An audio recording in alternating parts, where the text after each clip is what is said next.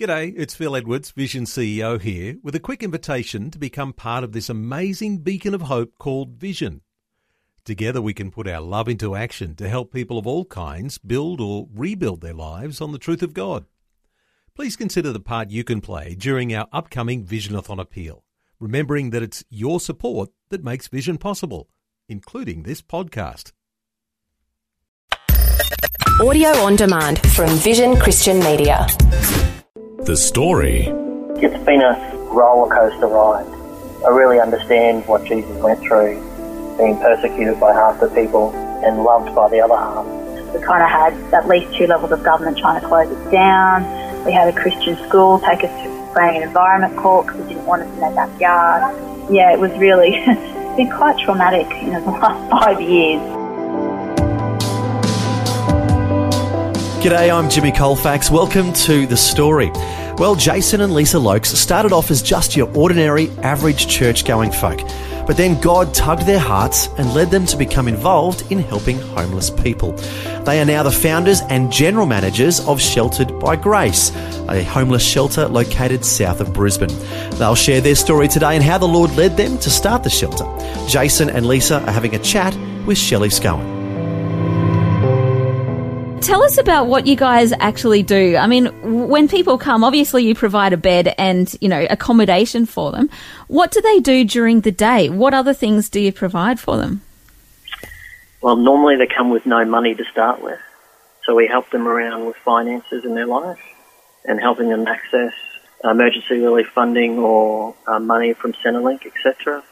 Um, clothing, obviously. Um, we've just opened up an op shop, so um, if we don't have it at the shelter, we can actually give them a nice experience and go through the shop and actually um, pick out clothes they want or need for themselves. Um, we do on-site case management, so we our plans differ to not all case management, but a number of them out there where it's their case plan, so they have ownership over it and it's what they want to do with their life, get themselves back on track. Mm, we obviously great. help them organise their medication. The list is just so long of um, people with high needs of what they really are looking for to get their honest help. So um, we do a detox program on site now for a month. Um, look, there's just heaps. We, really do specialise around mental health.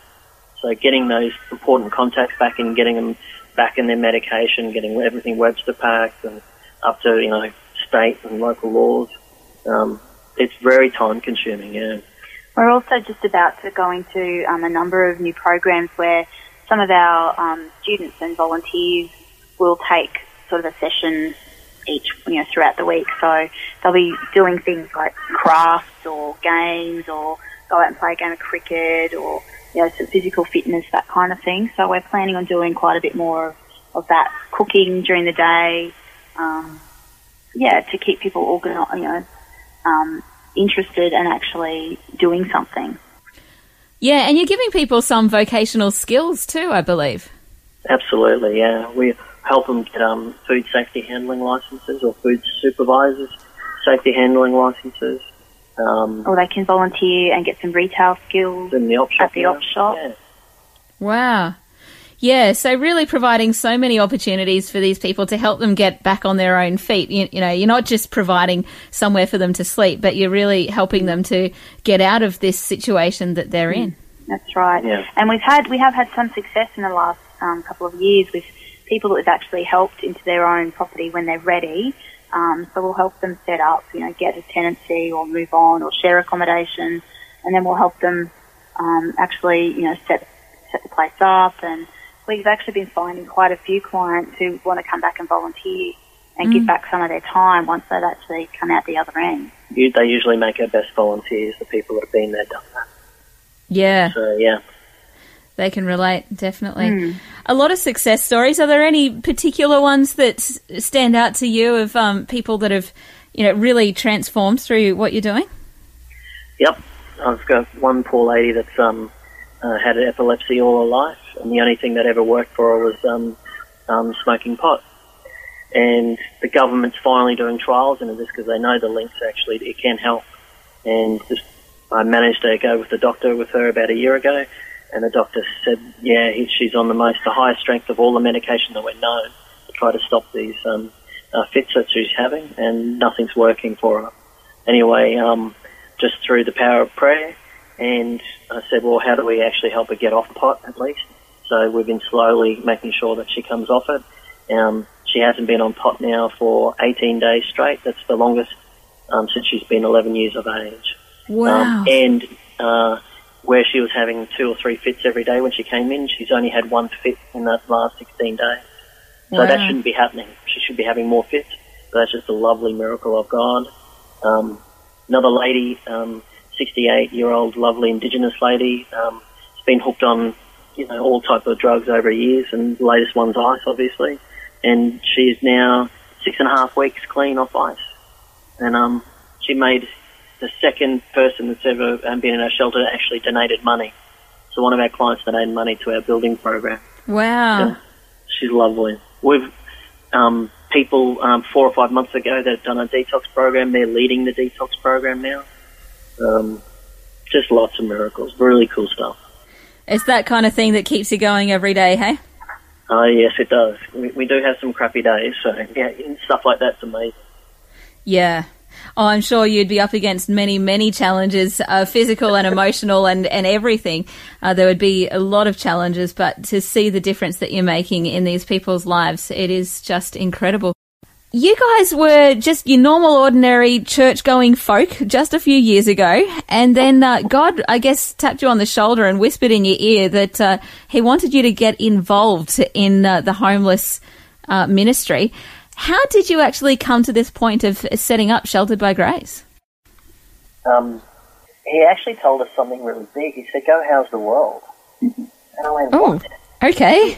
There was probably a number of things leading up to it. One was we had a really good friend of ours um, back when we were just newly married, um, and he had a couple of young kids. He was in his mid forties at the time, and his wife was kind of verbally abusing the girls, so his children. So we, you know, he felt oh, I've got to take the children away from this.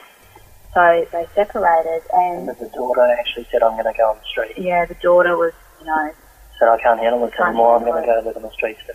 So you, ha- I mean, you had to do something. But he basically struggled. He was out of work. He'd been quite high up in a number of you know sales roles and was redundant. Um, so you know didn't have a, an income.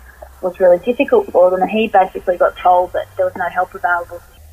So you know that was kind of our introduction to the big bad world of you know welfare and support and all sorts Yeah. of things. Um, and then alongside that, I was working across government agencies um, in recruitment and doing work with Department of Housing, Brisbane City Council, Office of Fair Trading, and seeing you know the closing down of boarding houses at the time, um, money being tipped into some of the big projects, but it wasn't self-sustainable. Um, people, uh, governments going, what are we going to do about homelessness? And there was no win-win-win solution. So back then we kind of thought, well, there's got to be a better affordable housing solution. We were quite focused on affordable housing back then. But um, once we started um, along our track, it became, you know, our original vision was we would create them and get another organisation to run it. But God had other plans. So we, um, we ended up having to run as well as um, build our first project. Which, coming from that building background, as you were saying, that it used to be your business was setting up these uh, containers, which is obviously the hand of God uh, preparing you for that. But it's all the other stuff that goes along with setting up the shelter. I mean, there must have been a pretty massive learning curve for you. we had that lovely business background, but my background was being an electrician. I actually had to become a builder um, to follow God's path of housing the world because I didn't know. I had an idea, but I didn't really know how to build. So, yeah, we've been following God now for well ever since we became Christians, really, haven't we? Mm. Yeah, Yeah. look, it's been a, a roller coaster ride, really has. Um, I really understand what Jesus went through, being persecuted by half the people um, around him and, and loved by the other half. You know, I mean, we really had a tough time setting it up. We were really naive coming into it. You know, we assumed that we'd get help and government would support us and community would support us, but it certainly wasn't wasn't like that. We kind of had at least two levels of government trying to close us down. We had a Christian church, a Christian school take us to planning and environment court because we didn't want us in their backyard. we had death threats and stalkers from the locals, you know, against our own personal family. So we've had to move around quite a bit. Um, yeah, it was really it's been quite traumatic, you know, the last five years. Um, personally, Personally, we've had to pay a very, very high price. But um, I tell you what, it's so worth it when you get um, um, couple of people off drugs. Um, the guy that's leading a detox program, 29 years he's been addicted to meth- methamphetamines, and he's been free now for five months and leading the program. I love it. I, I, I feel sorry for the people that haven't followed God's calling on their heart. Because I tell you what, I, I get to see miracles every day. I really do, and it's so cool. Yeah. Like you say, the sacrifice has been pretty massive, but uh, doing the will of God, you know, that's the best place to be, is in the centre of His will, hey? Yeah. So, yeah, our plan is not just to house these 12 people or house 48. It's actually to, to actually end homelessness in Australia. And it's not rocket science. All we got to do is build more housing stock every year, then homeless get created. It's only about 1,200 uh, beds we need to create every year, and we'll start breaking even. You start building two or 3,000 beds every year, and we actually start bringing the numbers down. Wow. It's, it's just such a sim- and it's great for the economy too, because here we are, we're stimulating the building industry, especially in Queensland at the moment where it's starting to slow down. but it's also about saving money from, you know, like you said before, from people who are in the hospital system, you know, in the hospital system, in the jail system, um, because that's all they know. You know, if we can start to, to break some of those things down, then we can actually save government money from welfare. Oh, definitely. Like most people don't realise, there's a real value. Like it actually costs society about thirty-six thousand dollars a year to have a homeless person sleeping on the street because they'll be in and out of jail, in and out of hospital, and in and out of different government services.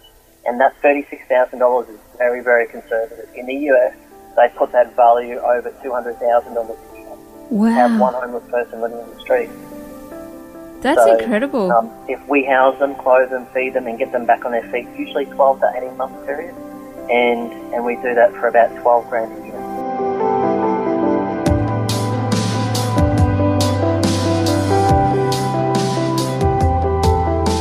You're listening to The Story. Today, Shelley Scowen is chatting with Jason and Lisa Loakes, the founders and general managers of Sheltered by Grace, a homeless shelter located just south of Brisbane. We'll hear more about their heart for helping people who are homeless when we return. The story. If this program has highlighted something you'd like prayer for, we'd love to pray for you. Call 1 800 Pray For Me. That's 1 800 772 936. It's a free call.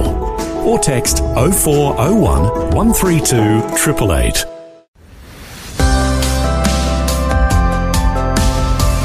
Hi, I'm Jimmy Colefax, and this is The Story. We're back with Shelley Scowen chatting with Jason and Lisa Loakes, the founders and general managers of Sheltered by Grace, a homeless shelter located just south of Brisbane. And as we've been hearing, they really have a heart for helping people who are homeless. Next, Jason and Lisa will share more about the practical ways they've been helping and some of the challenges they've faced. When you say though you want to expand throughout Australia, that's a pretty full-on thought, and I guess it it means you- you've got to find equally passionate people that have the means and, and whatever to be able to catch the vision and uh, continue what you're doing. Yeah, Absolutely. I think you know through our learnings and where we've been through, we actually would be we can shortcut what we- what we've been through and actually help people do it easier, do it quicker, do it you know differently because we've got the systems and the processes now, and we know the way to get through some of that red tape and to, to get up quicker. Um, and that's all about speed. Like we took eight years from when we wanted to do something to actually building the shelter, and that's really quick. One, another one of my uh, associates in this industry in Queensland took him 22 years to build a shelter from when he went, "Yep, we're going to do this." To 22 years. Wow. So town planning laws in Australia have got to change. We've got to we've got to actually get government more focused on the very part. The very first part uh, is actually housing people first that have social issues, and then start meeting those social issues around case management and everything else. It's just it's just the worst thing to ever see. A homeless person living on the street, and they've got six government six different government agencies trying to help that person. that person can't get a decent sleep, he can be angry, aggressive, uh, cranky. He's not going to be in the frame of mood to talk to another government official. And, and they just walk away then.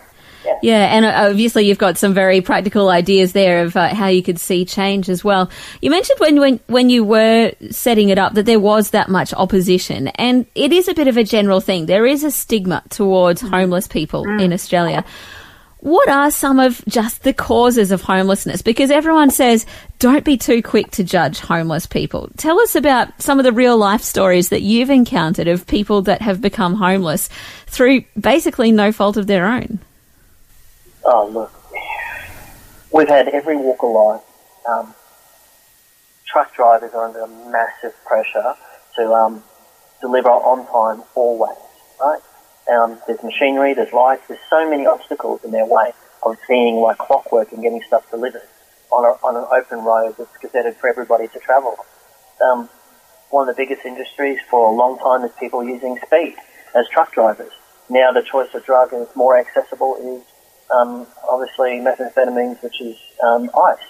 Um, it's it's so unfair to those people that have have to do night shift to be of, such good quality of, of competence to drive these trucks at, at the road speeds and not injure anybody, and and to be flawless on it. it it's just it's an unreal expectation. We have maybe 10% of all industries would be people that are driving trucks in my shelter. because we see the you know the slippery slope. It might start with loss of jobs and then loss of um, relationship breakdown. Um, then there's you know no money. They may start using their recreational drugs more often. Yeah. Um, alcohol's the worst. So you'll you'll find a lot of people that become homeless uh, turn to alcohol because that was their their Their- their recreational yeah. drug for around friends or family, etc. And and they, they self medicate when you're down the dumps. You want to have a drink to make yourself happy. So and that becomes a real crutch, and very hard um, once you become homeless because you've lost your job and you're drinking to actually get back on your feet again. Um, and you know, that sense of hopelessness, that takes a while for us to break that down and then give them hope again. mental health is Oh. another huge Yeah. issue. We have a lot of people All of them. present with, well, yeah, whether they started with mental health or they, you know, through homelessness, acquired a mental health disease, you know. Um, but mental health is a huge, a huge thing. We, we, 20 years ago, more than 20 years ago, we closed down just about every mental health institution we have in Queensland and put these people that are at risk of harming themselves out in the community with almost no help um, from government agencies. Um, they're lucky if they get to see them once a month for an hour. Um, most of these times we'll have these people come in. They're not on any medication. They haven't seen a social worker for years because they travel from one state to another or just one city to another. The system can't cope and see where they are. Um, that's not cracks. It's just Grand Canyons of, of these people. And it's the poorest thing that we've ever done is close down these institutions and put them in the community and let them just roam around with no mental, no medication, no help, and no even just mental cognitive therapy training where they can teach themselves to get better and how to deal with their mental health issues without drugs. Just nothing. We have um, at least one client who will all, or two, we have a couple of clients who've been with us long term and will just always need some kind of supported accommodation. You know, they have their good and bad days, but they just need someone to go, hey, it's time to take your meds. Hey, have you eaten today? Oh, it's time to have a shower. You know, there's a lot of people like that out there. Yeah, you've obviously identified a lot of needs, and I'm sure you're doing what you can to lobby the government to see things changed as well. Uh, that's one of the things about you guys being on the front line is that you can see the very real needs and the human face of those needs as well. And uh, you're coming up with some great ideas to help it. And of course, you're being part of the solution as well. It's not like you're just sitting around saying, "Oh, the government needs to do something." When you guys are really, you're you know right there on the front line, and uh, you've sacrificed a lot of your own resources uh, and a lot of yourselves to get out there and, and help the cause as well. You've raised a lot of interesting points. If people want to find out more, you do have a lot of information on your website. I was really impressed actually of just the the amount of information that you've actually got there. Um, sbg.org.au, short for Sheltered by Grace. That's sbg.org.au if you want to find out more about this great homeless shelter in Brisbane. And of course, looking to go national too. So I'm sure you guys would be very keen to uh, hear from people that are feeling God's call to uh, perhaps start something like this in their Mm. area. Absolutely. Or if anyone's a millionaire to dig deep and actually give us some funds or, or some concrete or better blocks so we can start building the next stage, that'd be nice too. Yeah. Or some social, you know, people out for social change who just like to fund, you know, the change and really see a difference and make an impact. I mean, we we come from both business backgrounds, so it, just makes sense to us that whatever housing, that needs to be able to be done inside these people's pensions. And no one seems to have ever looked at this. They've always housing and models that cost them. It's similar people that we house with mental health issues. Our government system puts them in a, in a five or six bedroom home, and it costs two and a half grand a week to house one of those individuals in that home. Yeah. And you guys have found some pretty cost effective ways to do it as well, which is just awesome. Yeah. Yeah, some great information there. Uh, you can donate. You can look at volunteering if you're in the area. You can, uh, yeah, there's all sorts of ways to get involved. Uh, sbg.org.au to get in touch with Jason and Lisa Loakes uh, from Sheltered by Grace. Thanks so much for having a chat with us today. It's been a real insight. Thank you. Appreciate Thank the you. That was Shelley Scowen chatting with Jason and Lisa Loakes, the founders and general managers of the Sheltered by Grace homeless shelter. And as Shelley just mentioned, you can find out more about their ministry at their website, which is simply sbg.org.au. SBG, of course, stands for Sheltered by Grace. And once again, that's sbg.org.au. And finally, we'll end today with these Bible verses. Whoever oppresses the poor shows contempt for their maker, but whoever is kind to the needy honours God. Whoever is kind to the poor lends to the Lord, and he will reward them for what they have done. And the generous will themselves be blessed, for they share their food with the poor. All encouraging verses about helping the less fortunate from the book of Proverbs. Well, thanks for joining us for Jason and Lisa Loakes sharing their story and their heart for helping people who are homeless. I'm Jimmy Colefax, encouraging you to share your story with someone today. Next time on The Story. The last tour we did was in Mackay. We did all these tours, and that was massive party life. I'm talking like countless nights, no sleep, like three, four, five nights, no sleep, um, traveling, smoking weed, drinking, taking uppers. You know, police were called, often like damaged hotel rooms, stuff like that. And then I came home from that tour, and I said to mum, "Mum, I'm done. I don't want to go back to music anymore. It's not what I thought it would be. It's empty. I'm empty." In 2002, Joseph Byro became the lead singer for his favourite band, Superheist. They appeared to be on the verge of international fame when everything came crashing down. Joseph says he tried to fill an emptiness in his life with drugs and the rock star lifestyle. We'll find out how God set him free next time. The Story. Just another way Vision is connecting faith to life. This program is a production of Vision Christian Media. To find out more about us, see vision.org.au.